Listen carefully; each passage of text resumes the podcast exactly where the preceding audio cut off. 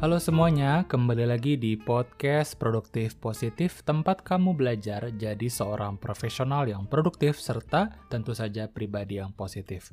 Masih bersama host kamu, Eki Pramana. Uh, teman-teman, hari ini gue pengen ngomongin motivasi nih, sesuai sama janji gue di episode sebelumnya.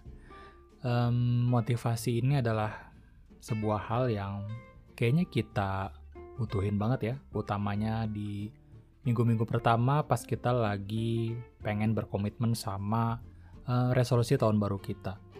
Soalnya kita mulai bisa ngerasain nih, semangat yang awalnya menggebu-gebu di awal tahun, rasanya kayak udah ngendor aja gitu di minggu ketiga Januari ini. Gue jadi inget, gue pernah ada di masa di mana gue tuh ambisius banget, tiba-tiba impulsif, ambil uh, apa gym membership setahun yang nggak murah juga gitu ya di awal tahun. Di sesi pertama, kedua, gue tuh rutin uh, rajin banget gitu ya datang. Sesi ketiga mulai telat, mulai males-malesan, mulai datang sebentar. Dan setelah sesi keempat, ya udah kayaknya gue juga nggak pernah datang lagi tuh ke tempat itu dan kayaknya udah angus aja membership gue saat itu. By the way, ini Teman-teman ngerasain juga gak sih hilang motivasi kayak gini atau gue doang jangan-jangan? Monggo lo yang mau sharing-sharing, sapa-sapa, boleh banget langsung aja main ke Instagram kita di @productiveplus, PLUS. Boleh sapa-sapa, boleh cerita-cerita apa aja soal resolusi tahun baru teman-teman. Apakah udah ada yang gagal, apakah masih lanjut terus, cerita apa aja soal kerjaan awal tahun gitu ya. Nanti gue bakal uh, coba bales di Instagram. Anyway, kenapa sih motivasi itu susah banget dicari? Kenapa sih kita sangat termotivasi untuk melakukan hal-hal sepele, tapi e, menyenangkan gitu ya, seperti main game, pergi ke mall. Tapi sebaliknya kita susah banget cari motivasi buat melakukan hal-hal yang e, kita nggak suka. Misalnya nabung, pergi ke gym, beberes rumah gitu ya. Nah, untuk ngejawab itu semua, Pertama banget kita harus tahu nih, apa aja alasan yang membuat kita nggak punya motivasi. Kenapa? Karena dengan kita tahu dulu alasan yang membuat kita susah punya motivasi, kita jadi bisa buat actionable plan, buat cari solusinya, buat dapetin motivasi itu kembali. Alasan pertama yang membuat kita tuh nggak punya motivasi adalah kita nggak punya alasan yang kuat kenapa kita harus melakukan pekerjaan tersebut sering banget gak sih kita ngelakuin hal-hal di hidup kita tuh yang impulsif, yang gak ada tujuannya dan gak ada alasan yang jelas, dan kita sebenarnya nggak tahu kenapa kita harus banget dan ingin banget melakukan hal tersebut.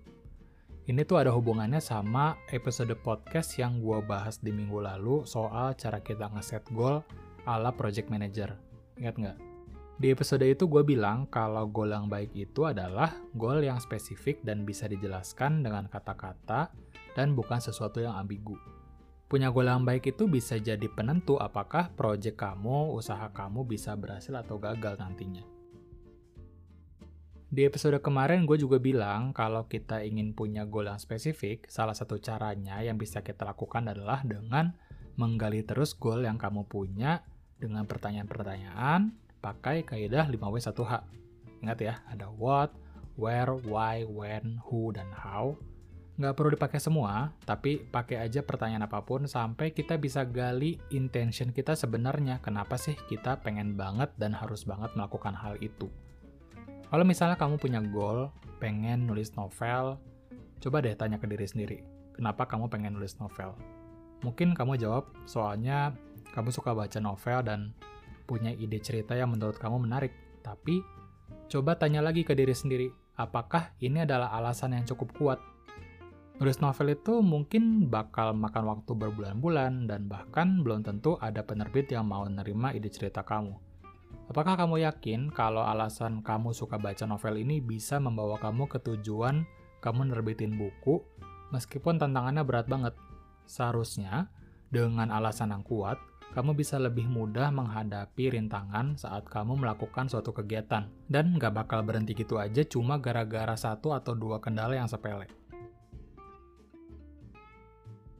Yang kedua, alasan kamu nggak punya motivasi saat melakukan suatu pekerjaan adalah sesimpel karena kamu merasa terlalu overwhelmed sama tugas yang kamu kerjakan saat ini. Ini gue bisa relate sih, pekerjaan apa pun pasti bakal terasa mustahil dicapai, nggak habis-habis, dan nggak masuk akal buat dikerjain ketika kita melihat masalah itu, pekerjaan itu secara kolektif, secara bird eye view. Yang bisa kita lakukan apa? Kita bisa ambil kaca pembesar, figuratively, ambil mikroskop, dan lihat masalah-masalah kita dalam skala kecil. Ternyata ya, setelah kita lihat dalam perspektif mikroskopik, pekerjaan yang besar banget yang tadinya nggak mungkin buat diselesaikan itu, sebenarnya cuma terdiri dari masalah-masalah mikro yang lebih manageable. Contohnya, nyelesain skripsi itu pastinya terdengar seperti pekerjaan yang sangat sulit dilakukan. Ya nggak sih, kita pernah melakukannya. Tapi, kenapa nggak kita fokus aja di satu masalah kecil dulu, menulis paragraf pembuka misalnya. Gue tahu ini nasihat yang lebih terdengar seperti nasihat yang basi, seperti nasihat kaset kusut, Ki ini mah gue udah pernah dengar dan ini udah masuk kuping kiri keluar kuping kanan. Well, gue pun merasa begitu, sampai suatu saat gue actually nyoba mempraktekkan hal yang gue dengar berulang-ulang ini. Yang gue lakukan apa? Pertama, gue coba bikin bullet point, gue coba breakdown tugas yang gue sedang kerjakan tersebut ke hal yang sangat mendetail dan mikroskopik. Gue tulis tuh, uh, harus ngapain aja dari A sampai Z gitu ya. Terus habis itu gue bikin timeline ya deh, harus ngapain aja di hari apa aja dan seterusnya sampai selesai. Sejak gue menerapkan hal ini, gue percaya kalau nggak ada suatu pekerjaan yang benar-benar berat dan panjang banget sampai nggak bisa dikerjain. Yang ada kita harus bisa pinter-pinter mengebreakdown dan mencahin tugas itu, masalah itu ke hal-hal yang kecil yang kita bisa telan dan kita bisa kerjakan satu persatu. Berikutnya nih, hal yang membuat kita kehilangan motivasi dalam mengerjakan tugas adalah nggak ada insentif yang kuat yang bisa mendorong kamu ngerjain hal tersebut. Sama halnya kayak proses membangun sebuah habit, sebuah kebiasaan, kita tuh perlu faktor yang namanya reward value yang membuat kita terus terdorong untuk melakukan hal yang sama. Reward value itu kayak gimana sih? Reward value itu nggak mesti sesuatu yang sifatnya insentif moneter dan barang fisik ya. Misalnya, perasaan feel good kita ketika kita melihat traffic website naik, ini bisa mendorong kita buat terus nulis blog misalnya.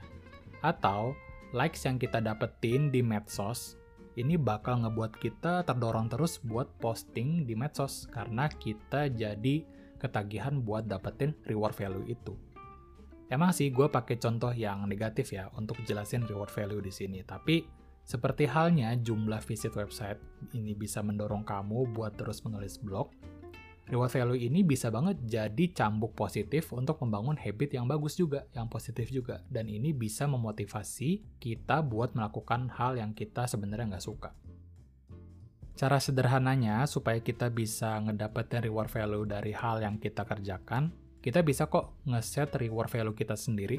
Misalnya nih, ketika kita mau bersihin rumah, kita bisa bilang ke diri sendiri kalau kita bersihin rumah hari ini, kita bakal jajan es krim habis itu. Cara ini simple banget, tapi sadar nggak sadar ini bisa memberikan insentif yang positif buat kita beresin rumah.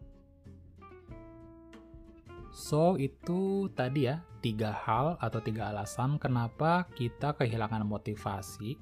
Yang pertama, karena kita nggak punya alasan yang kuat dan alasan yang tepat.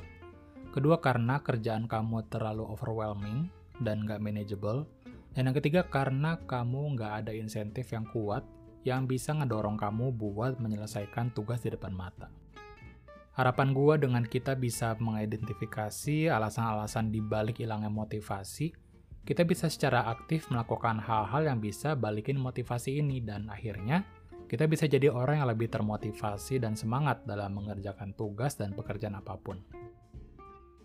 Oke, segitu aja episode podcast kali ini cukup singkat, but hopefully bermanfaat buat teman-teman semua.